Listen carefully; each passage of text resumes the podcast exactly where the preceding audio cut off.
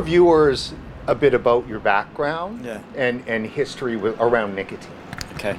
Well, uh, I came to nicotine rather late in terms of you know my advocacy work because I was involved way way back in drugs harm reduction at the height of the HIV/AIDS epidemic.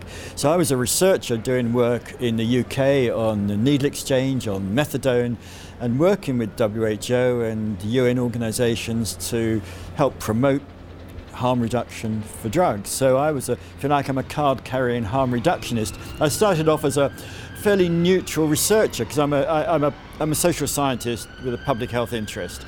So I was kind of more observing and also evaluating and gradually became converted to drugs harm reduction.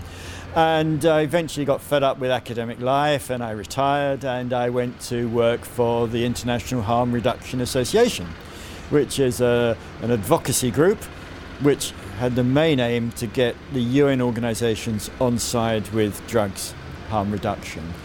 So to cut a long story short, when I resigned from that, when I retired from that, um, I got interested in tobacco harm reduction and I thought, wow, you know, all this harm reduction work I've done is exactly the same here. It'll be easy sailing because this is a much easier thing than drugs.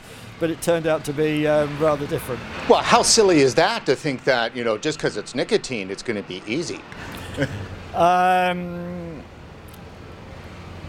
I thought it'd be easy because it's about smoking and everybody wants to see an end to smoking. All my public health colleagues want to see an end to smoking.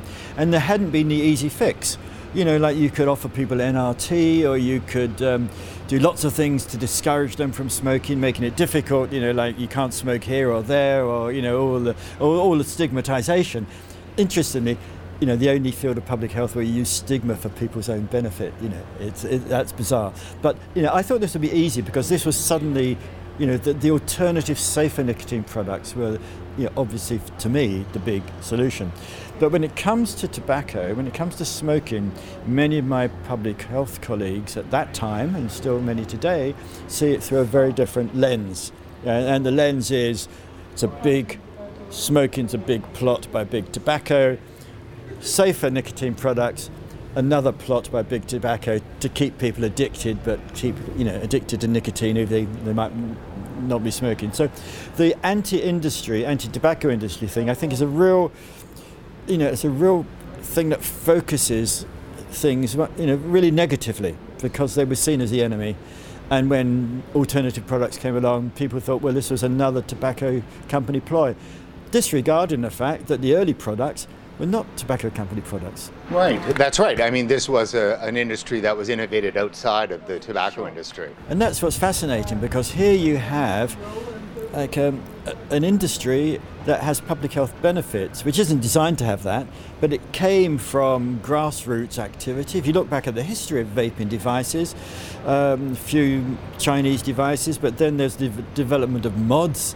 You know, people modi- you know, modifying batteries and you know to make something Flashlight stuff and exactly yeah. yeah, Yeah. Uh, kind of intriguing and like it's underground movement of and the innovations were coming from you know vapers garages kind of you know analogy and not necessarily from you know large e-cigarette companies and also there was an underground of um, activism odd uh, well, two undergrounds. One is like it was a bit cultish because you know there were vape fests and there were e-cigarette forums and you know t-shirts and the, the fancy design of the devices.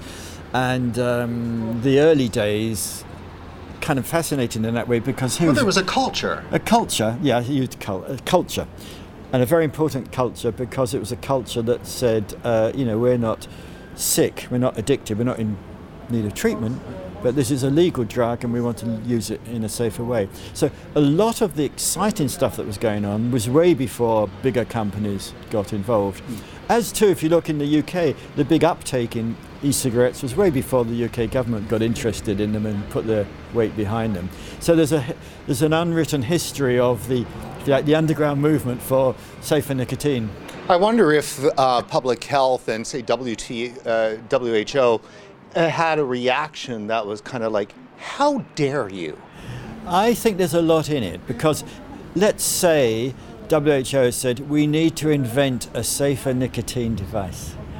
And what if they persuaded, you know, Bloomberg and others, you know, whatever, found that to fund the science, develop the product, and it was owned by WHO, owned by medicine?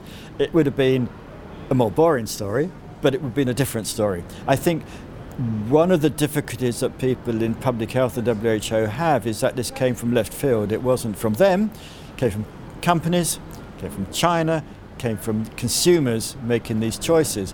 So there's, a, I mean, the, the, it, maybe it's, it's a bit cheeky to suggest it, but they don't own it. Hmm. And they, they haven't owned it, so if you don't own it, what best next can you do but raise doubts? So you've been around, obviously, a lot of uh, government action and regulatory action and public health action. What is your assessment of WHO and FCTC going into COP9? Are they doing a good job, or are they, you know, falling down? They're falling down because the Framework Convention on Tobacco Control. It's um, it's an interesting international treaty.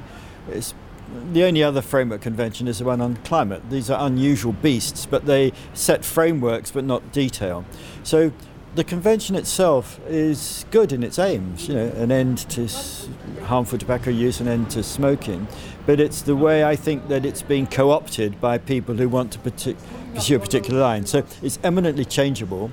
But for now, uh, it's dominated by people who have an abstinence view on nicotine, tobacco, uh, and smoking. So it's gone wrong, but it's it's it can be claimed back, but it's going to take some time because COP FCTC is actually owned by the countries. It's owned by the the parties to the convention, those who signed up to it. So we're moving into, well, we've got a virtual COP this year, but I think we can make moves there. But at the moment, WHO and FCTC meeting, which is the COP, are very anti safer nicotine products. Now, they're being uh, as, about as opposite of inclusive. Yeah, crazy, absolutely crazy. There are two framework conventions. The climate framework, meeting next week, open, invita- inviting people to collaborate. It has a global village, you know, 100 exhibitors. It has 2,500 NGOs who are signed up as observers. Tobacco COP, the Framework Convention on Tobacco Control, a couple of weeks further down the line, only 21 observer organisations, 2,500 for climate, 21. They ban, you know, there's no opportunity for consumer groups, for people affected by this to engage. It's a closed shop and it doesn't stream, it doesn't make its proceedings visible. And when they had the physical meeting, ritually on the first day they'd exclude the public and the media. So it's kind of shrouds itself in secrecy in this sort of supposed fear of infiltration by the enemy. it's communism with WHO characteristics. you said it, but yes. well, on that point, I mean, how much of an impact, and I don't you know, want to be too political here, but because these are the countries that are actually as a part of this framework, I mean, how much influence does China have over FCTC? And seeing that they're one of the largest uh, tobacco companies, is the actual government well, of China? Well, you hit on one of the quandaries that many of the large um, groupings, you know, China and India, and you know, there are a dozen countries around the world who have significant stakes in tobacco and cigarette production. And at the same time, they go to COP, where you're meant to have a separation of tobacco production, not to influence the country. So there is a there's a there's a quandary there. Yes, certainly. Well, I mean, when if you read it, like I, I used to not. Well, I mean, these are serious, so I use the word chuckle just only lightly. Right? Is that well, you know, Canada can't really be in discussion with China because they're because they're a tobacco company. Well, yeah, yes, you know, the, it, it, it is bizarre. It is bizarre, and you have to chuckle because some of this is so strange that, you, yeah. Let me ask you this: I mean, is, is nicotine as bad as some make it out to be? Nicotine is one of the top three drugs globally. Nicotine, caffeine, and alcohol nicotine has a bad reputation because it's assumed that nicotine is intrinsically part of tobacco and smoking. And even nicotine doesn't cause cancer. nicotine doesn't cause COPD, doesn't cause adverse health effects. It's a fairly benign drug. If you had to smoke your caffeine, it might be a different story about caffeine, but I and many others, you know, many leading smoking experts would put nicotine itself on a par with caffeine. You know, a mild stimulant, a drug that many people around the world are interested in using. You know, there's a, there's a billion users of nicotine, a billion smokers and, and other users of nicotine. So, you know, it's one of those drugs which is quite popular. But nicotine is now getting the blame for the health effects which are actually associated with combustion. It's the burning, it's the bonfire of the tobacco into your lungs which is the problem. Any way of using nicotine which doesn't involve combustion is going to be safer. There are also safer ways of using oral nicotines, but basically it's the burning, it's the combustion which produces produces 4,000 chemicals when you when you inhale a cigarette, of which you know, 100 or more are known carcinogens. One of the things we often hear is that you know that there's a anti-corporation kind of attitude, yeah. you know, wrapped up in all of this.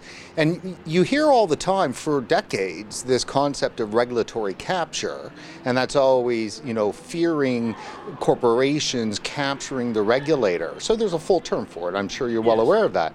But what we're seeing now, isn't it not regulatory capture of a different sort where it's nonprofit advocacy groups and abstinent only purveyors like Michael Bloomberg that are actually the ones capturing the regulator. Yeah, I think so because the the whole US scare about flavors is funded by Bloomberg money to the campaign for tobacco free kids and they've been very successful in saying flavors kids nicotine bad and the regulator, the FDA, has kind of bought that because they say we want to see the public health benefits of products, but at the same time protect the kids. And FDA is making a real mess of this in terms of regulation. In the UK, very light touch regulation. If you have a, a, an e-cigarette product, you have to notify the regulator and tell them what's in it and you know, various tests you've conducted. But you don't have to go through this rigmarole of the FDA, you know, the millions of pages of documentation for every product. You know, FDA could have said like a blanket okay for certain types of products, but it is a regulatory nightmare and it's leading to a massacre of of, of vaping products in, in the US. But the regulatory, you need regulation because for me, it's like you buy a dishwasher, a washing machine, you want to know it's going to work. You want to know it's not going to blow up, you know, that it's going to be safe to have in your house. So for me, regulation is consumer protection. And, you know, okay, you know, you don't want kids to vape necessarily. Um, you know, uh, so those things can be handled fairly simply, controls on advertising. So regulation is important, but yes, there are players you know, tobacco companies like regulation because they can play that, but also there's regulatory capture at the moment by people who are opposed to these products. And in Canada, uh, they were once known to be very, you know, forward-looking yeah. with stuff like this. But th- some big changes have happened. Nicotine concentration restrictions to like well over half of, of the amount of nicotine, and we're probably moments away from potentially a national flavor ban. Yes, but these, this is crazy. I mean, yeah, Canada is often at the front runner of interest in developments. I mean, Canada has drug consumption rooms and, you know, very for insight, yeah, yeah, you know, very um, you know, forward-looking things. But yeah, uh, but suddenly, you know, politicians say, oh, flavors, you know, we've heard that flavors are bad, you know, maybe we should ban flavors. But it's like saying, you know, banning flavors from alcohol. What do you end up with? You know, just the alcohol. You know, is I like malt whiskey. I don't want anybody to take the flavor away from malt whiskey. So flavors is a daft thing. And in fact, they say only tobacco flavors. No such thing as tobacco flavor. There's a descriptor, but to make a tobacco flavour, you have to put different flavourings in to make something that appears to be tobacco. So there, there's no such thing as a you know as a as a tobacco flavoured only thing, and you know it, it it's um, it, it is a nonsense because it's, it's part of it keep vaping is also is switching from smoking, but it's also in a kind of a psychology language relapse prevention. You know, you keep vaping and you don't go back to smoking because new new new flavors, there's new things, there's new devices to buy. There's a whole lot of things open up for you that are exciting and fun. It's a fun way of quitting smoking. It used to be. That's for sure. Yeah. It used to be. And you know, the last point, I think to me, I'd love to get your uh, thoughts on this because one of the first things that we noticed when we started covering this issue was that one of the first things regulators did it was they went after the culture. They they they shut down the ability to you know have sofas in the vape shop. Yeah. To cut back on the Yeah. mingling Yeah, and yeah, the, yeah. you know the togetherness around that. That was very important for vaping. Yeah, that's crazy because the vape shop is a stop smoking service. You're getting free advice from this guy, you know, who's- who's working there about what to buy, how to how to vape. You have to learn how to vape. It doesn't come naturally to everybody. There are online forums. You share information, and it's the one-to-one. And the vape shop, the vape lounge, is, you know, it, it, it is as I say, it's, it's like a smoking cessation service done, not paid for by the state, and none of this is paid for by the state. Which is amazing. Yeah, uh, you know, many public health interventions, if you think about it, are not necessarily delivered by the state, but they're un- unrecognised. And uh, you know, there's a few good examples. I won't go into that now, but uh, this, you know, the manufacturers meet the R&D costs. It hasn't been the state funding the research and development.